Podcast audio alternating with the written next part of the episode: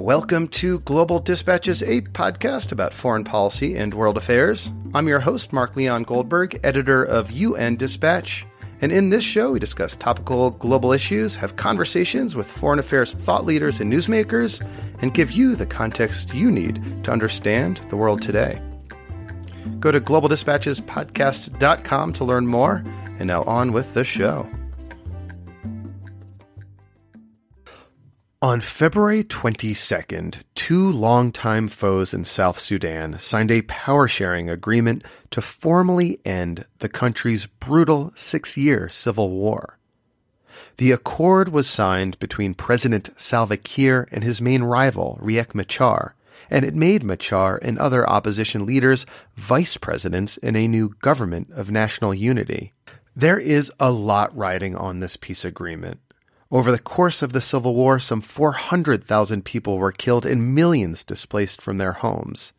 South Sudan was already one of the poorest countries on the planet, and this civil war made life that much worse for its beleaguered population.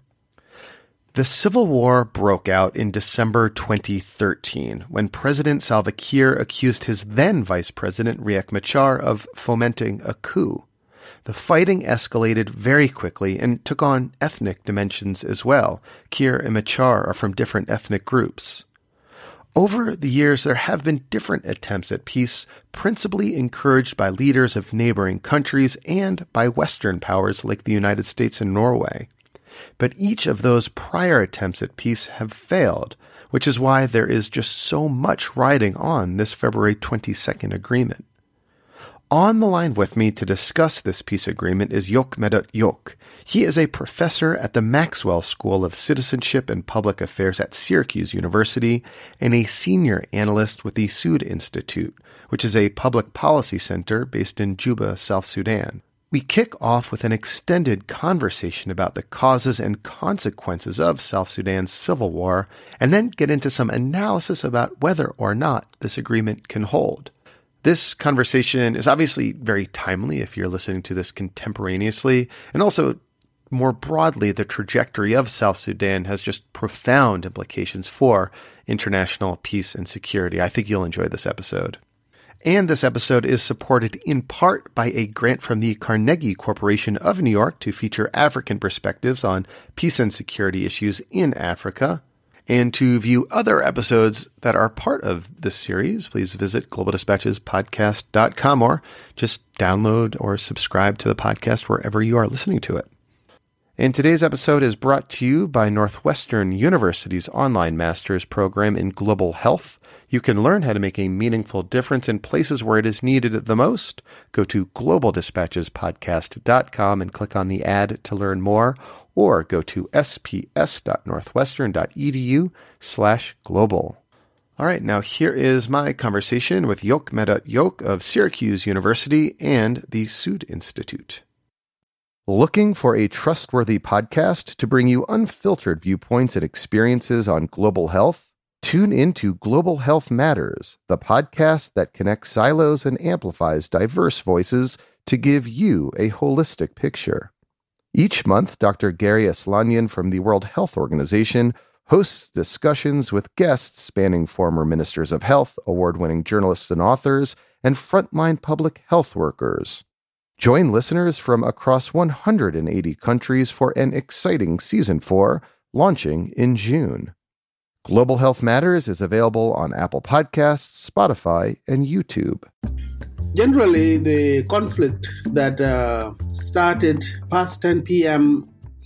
on the 15th of December 2013 has been attributed to a variety of root causes. And I imagine not a whole lot of South Sudanese really agree on one particular factor that is more important than all the others.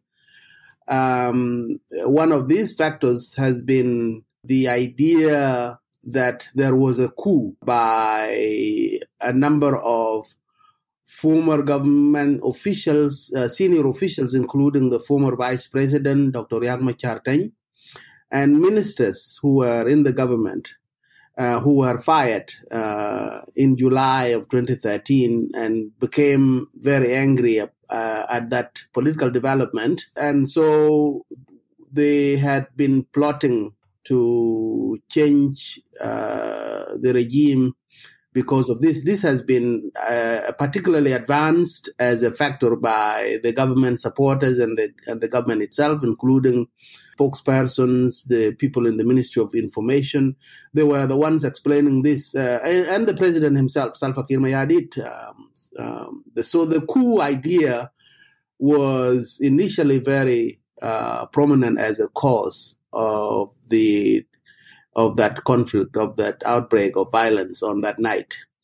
Uh, many people have uh, uh, negated this and and have gone out of their way to explain how a coup would not have been even possible, uh, let alone even suggested, uh, and instead uh, point to other possible uh, reasons why there was violence on that day.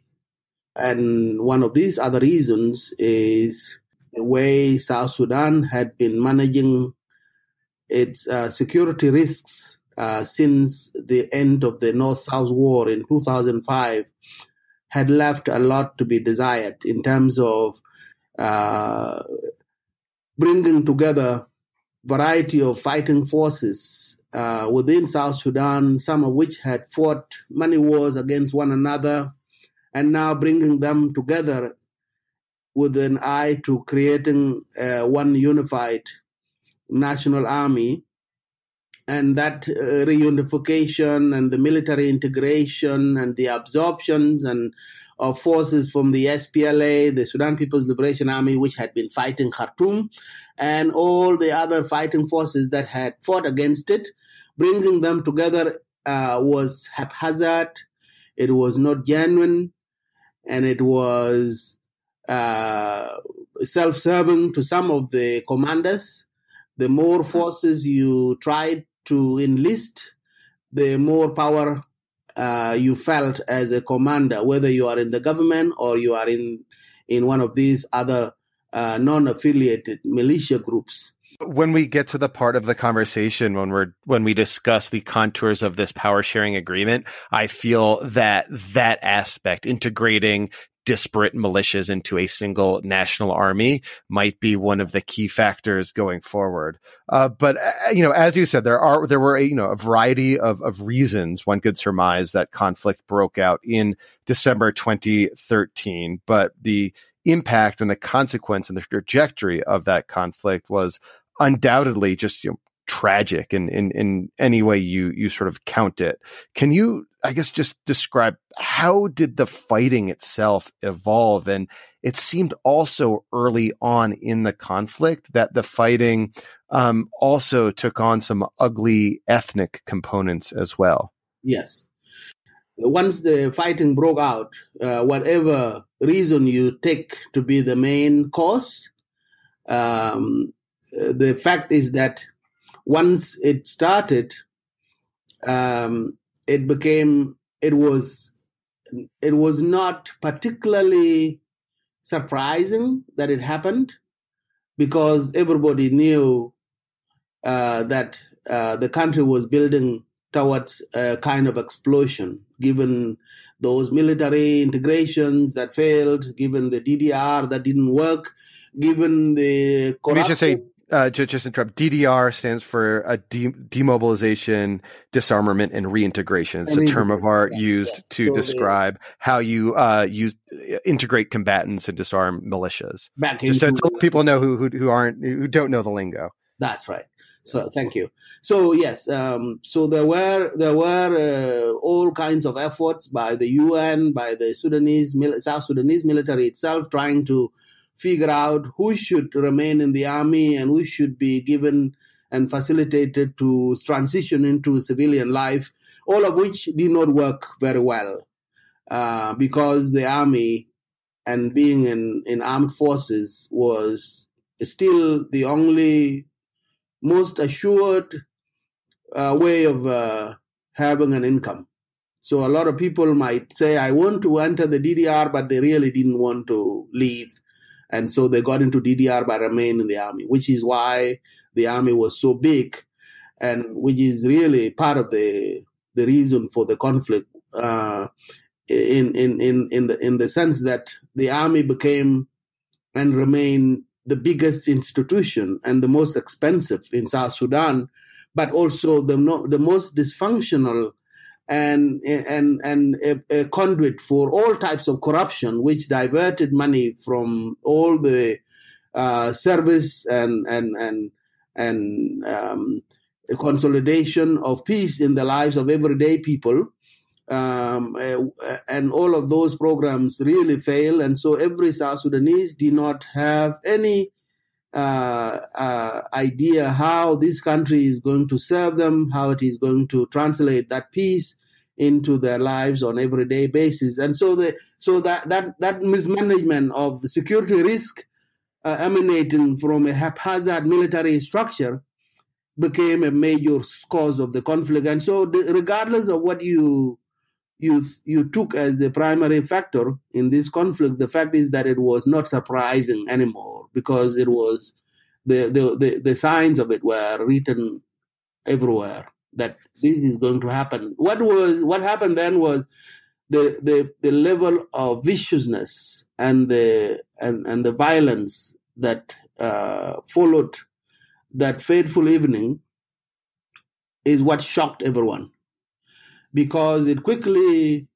turned into uh, first of all a split in the national army, the SPLA, and that split uh, very quickly took this ethnic overtone where uh, the SPLA members of the Dinka ethnic group uh, went after uh, people who were uh, ethnic Nuers because of this fear that the Nuer were going to support Riek Machar, who is also a Nuer himself, and that if this was to happen, the best thing that the Dinka members of the SPLA should do is to preempt the Nuer.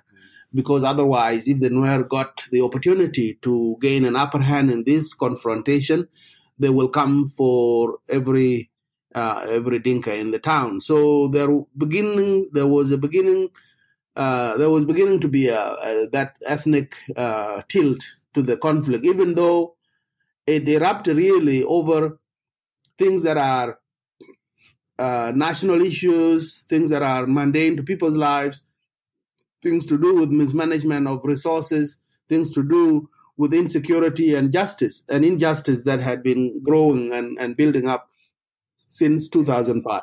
So that that that this this this happened was not a surprise, but it still it shocked everybody in terms of how quickly it morphed into a kind of ethnic war and how violent it was and un, unmerciful uh, and vicious, uh, where uh, even colleagues, people who were who belonged to the same unit, uh, forgot those things in favor of looking at ethnic at the ethnicity of the individuals rather than whether they are actually uh, your colleagues in the same force. I've seen just just to to to that end, I've seen estimates that you know some four hundred thousand people died as a result of the war. Uh, millions were were displaced, and you know the war just kind of ground on for for many years. However, there was this brief moment in 2016 uh, in which there was an agreement um, that, you know, if I recall, the U.S. government was trying very hard to push forward. Secretary Kerry mm-hmm. uh, at the time was was you know trying to make this one of his last big international peace efforts, and it did result in a brief power sharing agreement between Machar and Salva Kiir. Though I, am trying to remember the circumstances, but I seem to recall that you know forces loyal to Machar and loyal to Salva Kiir just started having a battle in the middle of Juba after the agreement had already been been reached. Yeah, no, the agreement. Uh, the thing is, uh, as soon as the conflict turned into a civil war, in essence, from January 2014 onward, uh, there was a quick uh, scramble to try to contain it, uh, mainly by uh, something called IGAD, Intergovernmental Agency on Development, which is a, trade bloc uh, involving East and Horn of Africa countries. Um, but also from uh, something that increasingly became known as the Troika, involving the US, Britain, and Norway all facilitated a conversation, a kind of peace talk uh, to take place in Addis Ababa. And they went on uh, uh, with ceasefires and cessation of hostilities being signed, but uh, collapsed uh, shortly after. And it went on until August 2015 when a, a, peace deal was reached.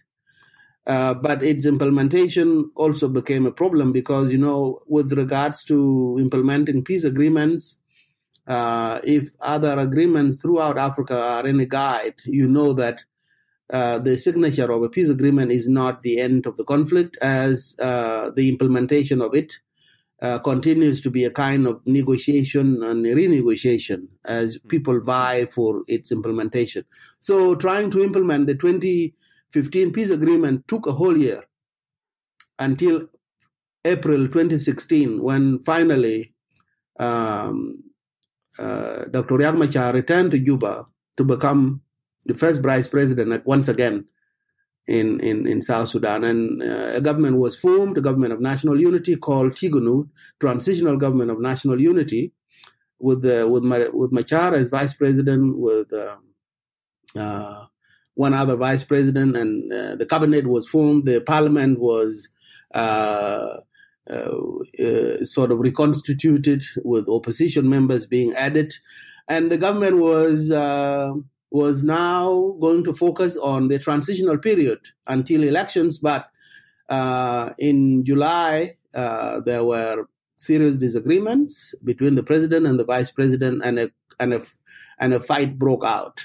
inside. Yeah, and like a fight broke out because you know the vice president Machar brought his security forces inside the capital city, which was, you know, I guess, a part yeah. of the agreement, right? Yeah, and the, the, the, those forces, like a thousand of his troops and a thousand of the government troops, started, you know, shooting it out over some random disagreement. That's right.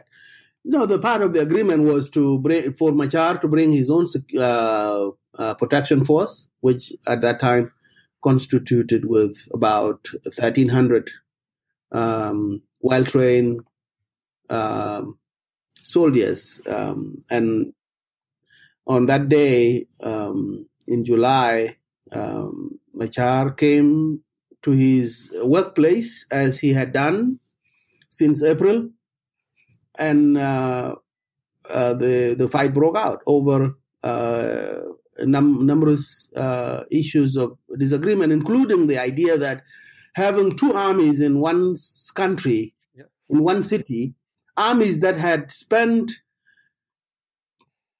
good two years fighting vicious conflict. And and they were brought together to live in the side by side in the same uh, presidential uh, quarters uh, was simply uh, untenable. And and the result was that uh, a, a, vicious dog fight uh, broke out um, in short range shooting and and and it went on for hours at the end of which uh, Machar was uh, escorted back to his residence.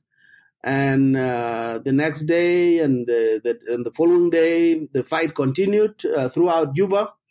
Uh, very, very violent and very um, um, vicious fight continued throughout the town.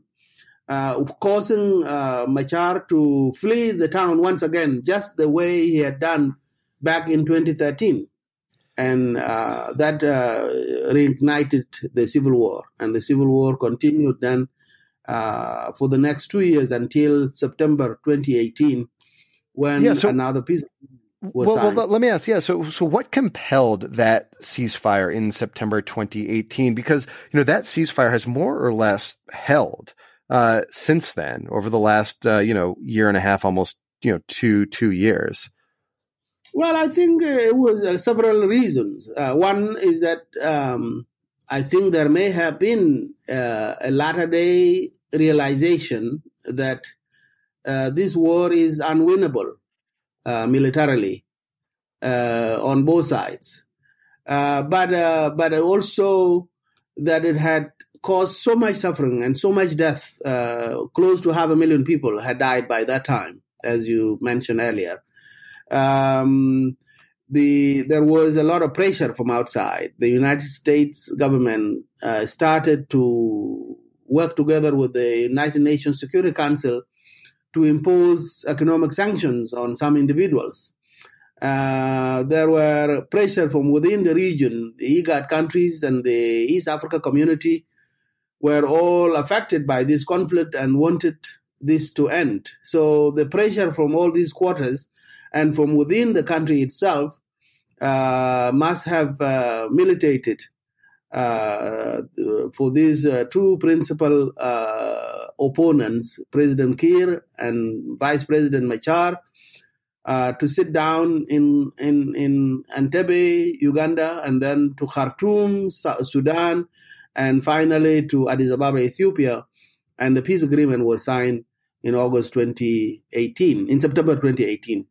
And uh, and and but again, like like the peace agreement in 2015, it also took a long time to uh, to implement it because the peace agreement is uh, several chapters, and and before uh, you get to the point where you form a government or a coalition government, you there are things that are called pre-interim issues that need to be worked out. One of them is this idea that soldiers, the fighting forces, have to be cantoned, and that from these cantonment camps, uh, maybe there can be a process by which uh, a, a, unified force that will become the national army of South Sudan can be formed from these camps.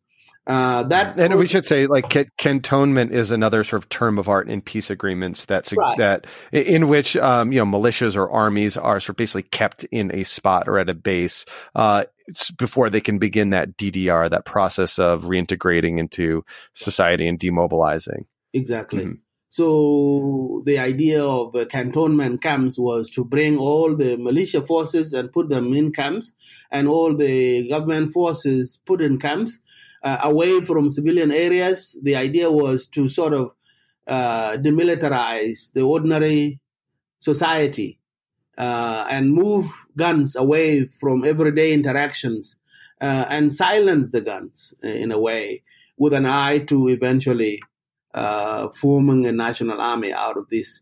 Uh, before you get to the formation of the national army, the, the idea is that there should be some training and uh, and some sifting through the forces to see who is going to advance to become uh, a member of the uniform uniform forces of the national army uh, of the country, uh, who is going to be uh, transition into a civilian life, who is going to be uh, put on a, a, payroll as a wounded soldier, uh, who is going to be uh, who has a profession who can who can go into it and and dividing that army into uh, the national army, the police force, the prison guards, the game wardens, fire brigades, all the what South Sudanese refer to as uh, formal forces or formal arm, uh, for, mm-hmm.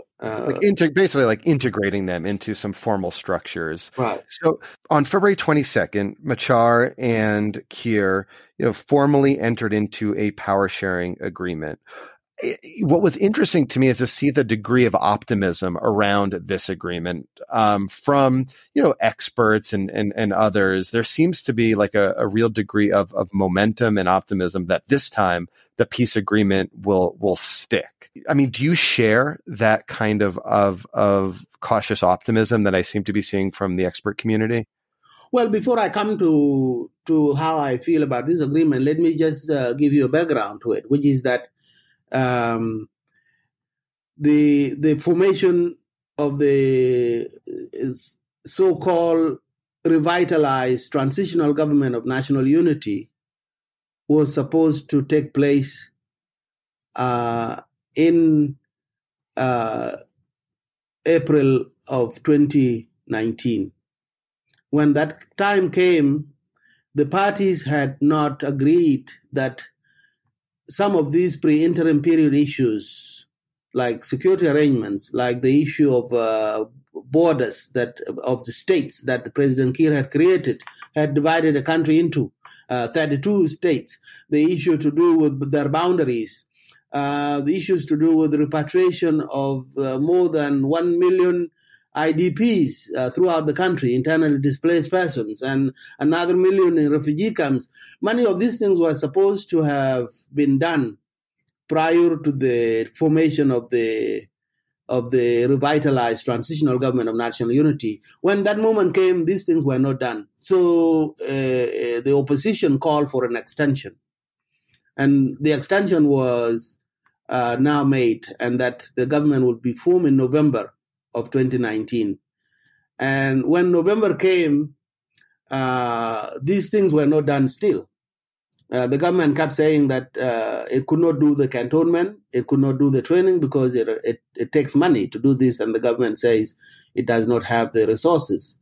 Um, so they met in Entebbe uh, at the op- uh, under the auspices of the Ugandan President uh, Yoweri Kaguta Museveni, and the decision was made that it, there should be a second postponement, and that postponement was what resulted in the idea that the government would be formed in February, uh, 100 days from that time, uh, and that that that, that f- fell at uh, February 22nd, 2020. Uh, so when that moment came, uh, there was still some skepticism that there might still be yet an, another extension because all those things that caused the extension were not met.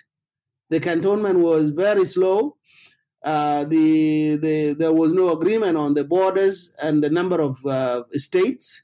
There was no agreement on uh, what the government was going to do to try to repatriate IDPs and refugees. None of those pre-interim period issues were implemented. So, what would be the basis for forming a government of national unity if the the, the very foundations upon which it was going to sit were not done. So there was fear that uh, 20, 20 uh, February 2022 was going to come and pass again, and that there might be another extension. So everybody was holding their breath to see whether the parties were going to look past some of these unfinished businesses and focus on the formation of the government. And sure enough, uh, President Kiir surprised everybody by making a, a, a very significant um, uh, compromise, which was to revert the country to the 10 states uh, where the country had been uh, before the outbreak of violence in 2013. So he returned South Sudan to 10 states plus three administrative areas that are not states but sort of states. And, and that was seen as a major compromise. And people were now looking at the opposition, what the opposition was going to do, especially uh, Riek Machar, whether he was going to say, uh, this compromise is, uh, is significant enough that it has to be rewarded by like manner. Mm-hmm. And, uh, and then the, the idea that reducing the number of states from 30 something to 10 something is a compromise for Salva Kiir is because, you know, he's basically, you know, taking away patronage from his allies. Yeah, I mean, he, mm-hmm. you can imagine he had 32 governors to fire. Yeah, exactly. And he had uh, an entire cabinet, state cabinets to dissolve. Mm-hmm. He had um, parliaments, state parliaments to annul. And so uh, that is a, a, lot of political capital to lose in an instant. And, and what do you did. get for it? Yeah. Yeah. yeah. So what? Why? So, what, what? Why do you suspect he he took that? You know, pretty pretty bold step. Well, I think he had definitely come to the own his own personal realization that uh, that in order for peace to come to South Sudan uh, and to reduce the wreckage that uh, this war has caused and, and brought upon the people of the country, uh, that if if if if the peace was hanging by his decision and by this particular issue, then he was going to swallow his pride and and and and move the country forward uh, in so slight way but significant way and i think that is uh, was a personal realization because really uh, there was no consultation with uh, with the wider public. Uh, the consultations to make this decision only happen within his close quarter with the cabinet ministers and with his immediate advisors. So uh, that was definitely uh, what gave South Sudanese people a sense that, well, the president has come a long way in, in, in, in and has done this, and, and he must be applauded. Uh, obviously, there are voices that are saying, why should we applaud President Kiir for undoing that which he should not have done to begin with? Mm-hmm, yeah. Uh, and, and, for his part, it seems that that uh, one of the key concessions for Machar was that he would go to Juba, but you know, without an army, um, which is you know kind of a risk considering that the last two times he was in Juba, he was you know literally run out of there, you know, being fired upon. So he, yeah, no, think, taking, a lot of people were saying. No, I think there were a lot of people saying that um, uh, that this peace agreement or the return of peace in general to South Sudan, all it takes is South Sudanese leaders uh, simply submitting their own egos and their own pride and their own political aspirations to the needs and aspirations of the people of South Sudan. Uh, this is what people have been saying for a long time, including some African leaders, saying that you don't need to go to Europe or to to East Africa, the Horn of Africa, to look for a solution to a problem that you are the ones who caused it, and you know how to undo that problem. And so I think there was the, that uh, that uh, uh, voice um, uh, that was probably ringing in the heads of some of these leaders to say that okay, if I am the only threat that can connect the country back together and piece it back together, then I must uh, I must I must uh, subordinate my own aspirations. So Riek Machar decided, yeah, I'm going to go to Juba uh, he did not insist on the, on having his own protection force. President Kiir also was in communication with him, telling him that uh, his security is his personal responsibility. It's something I imagine uh, his uh, security advisors, uh, Riek security advisors, may have said, may have uh, told him that uh, why should you trust Kiir? He almost killed you in 2016. So. Um, um, going back to Juba without his protection force is a major risk. But he did it, and and he was applauded for doing that. I'm curious to understand if there or what the impact of the political events, the revolution in Sudan, had on um, the peace process in South Sudan. Was there any sort of link there that you see? Is there any sort of causal relationships? That's a very good question, um, and and uh, and a lot of people in South Sudan are asking that whether the role of Sudan, especially the military generals who took over from uh, President al Bashir uh, after June 2019, whether they had uh, uh a particular uh, deal they made with the warring parties in South Sudan to end the war, because um, the end of the war in South Sudan is, is good news for Sudan. Uh, and I think there was definitely a very, even before al Bashir fell, uh, which is when the peace agreement was signed, uh, there was uh, a degree of coercion that Khartoum was exercising over uh, uh, the South Sudanese opposition. Because Machar at that time was residing in Khartoum, much of the opposition from South Sudan was residing in Khartoum, and there were reports that the national security of Sudan actually coerced the opposition into signing the peace agreement. And so there was definitely a major role that Sudan played to make this uh, peace agreement possible.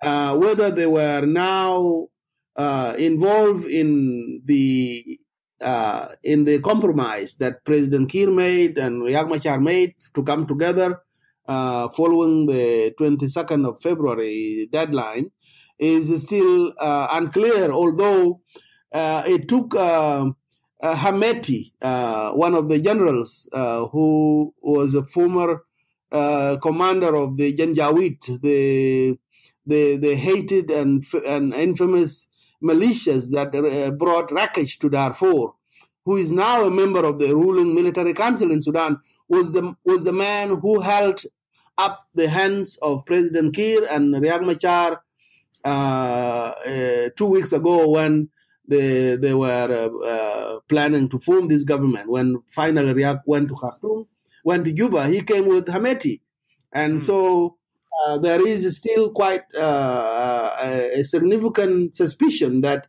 uh, it's Khartoum that is doing this. Uh, why, why is Khartoum doing that? Well, Khartoum still relies a great deal on uh, revenue generated from South Sudan oil. And so South Sudan has the oil, but Khartoum, Sudan North, has the ports in which to export and sell the oil. That is correct. So Sudan has a little bit, but uh, what was a total oil industry in Sudan, in the old Sudan before they split, uh, was now uh, divided up, and South Sudan left with 75% of it. Uh, but 75% of oil in South Sudan still needed to be transported through pipelines that were built by Sudan and and and going to the marine uh, port in Port Sudan. You still the two countries needed each other. Uh, Sudan needing the fees uh, that South Sudan has to pay for passage of its oil, and South Sudan needing the port in order to export its oil. So there must uh, uh, I do not have any concrete numbers or evidence to suggest this, but uh, it's very difficult to see how that is not the issue. So I asked you earlier what you thought of the viability of this agreement, of this power sharing agreement, um, over the long term. What do you do? Do you think that this agreement has a better chance to hold compared to prior agreements? Are you optimistic at all?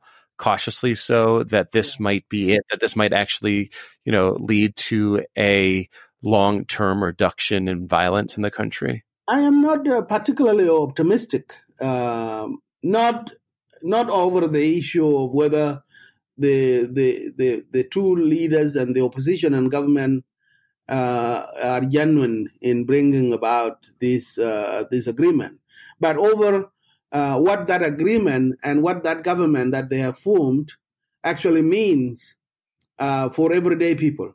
If the outcome of it is simply to return South Sudan to where it was in 2013, which was not particularly a, a peaceful environment, if if if the if the outcome of this uh, government being formed is to return uh, the country to a vulnerable place where the, the resources of the country were still being divided up between the elite, where the, the, the revenues from oil, which is the biggest part of South Sudan's income, are going to be used to simply cushion uh, the lives of uh, of the elite who have signed this agreement, especially those returning uh, from the bush and exile who have been without money for some six or more years uh, and desperate for resources to reestablish themselves, if that money is going to be used to simply consolidate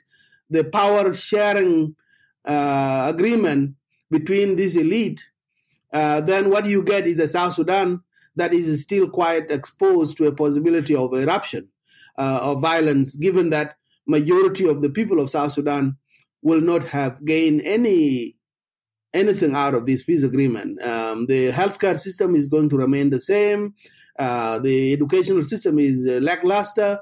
The security system is still going to be very, very vulnerable to this idea that uh, there are so many guns in the hands of civilians and, and armed groups.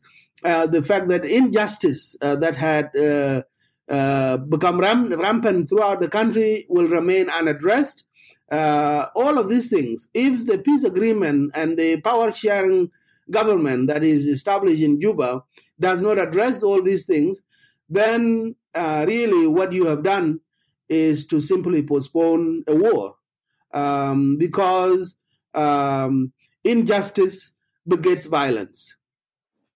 And, and that people who will stay uh, in their desperate situations, including the internally displaced persons who will remain in uh, camps being fed by international NGOs and UN, and the million refugees languishing in camps in Ethiopia, in Kenya, and in, in northern Uganda.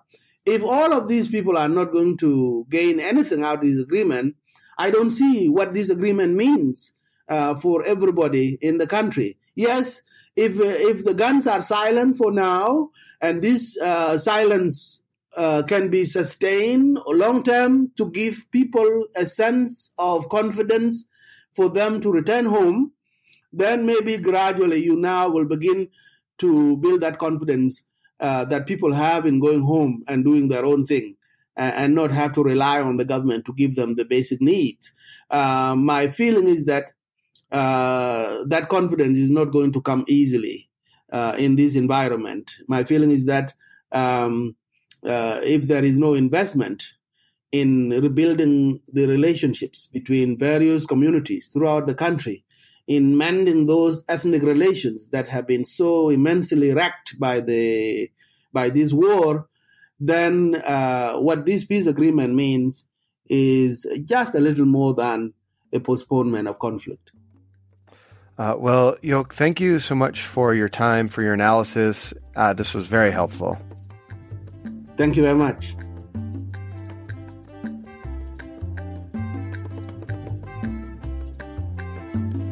All right. Thank you all for listening. Thank you to Jok. That was very helpful.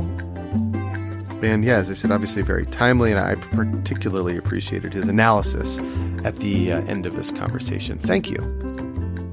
As always, if you're a new listener to the podcast, please go to globaldispatchespodcast.com where you can peruse our robust archive. If you're listening to this on iTunes, you should subscribe to the whole feed to unlock hundreds of episodes about peace and security issues, development issues, humanitarian issues, human rights, all that good stuff. The views expressed are solely the responsibility of those who express them. And with that, we will see you next time. Bye.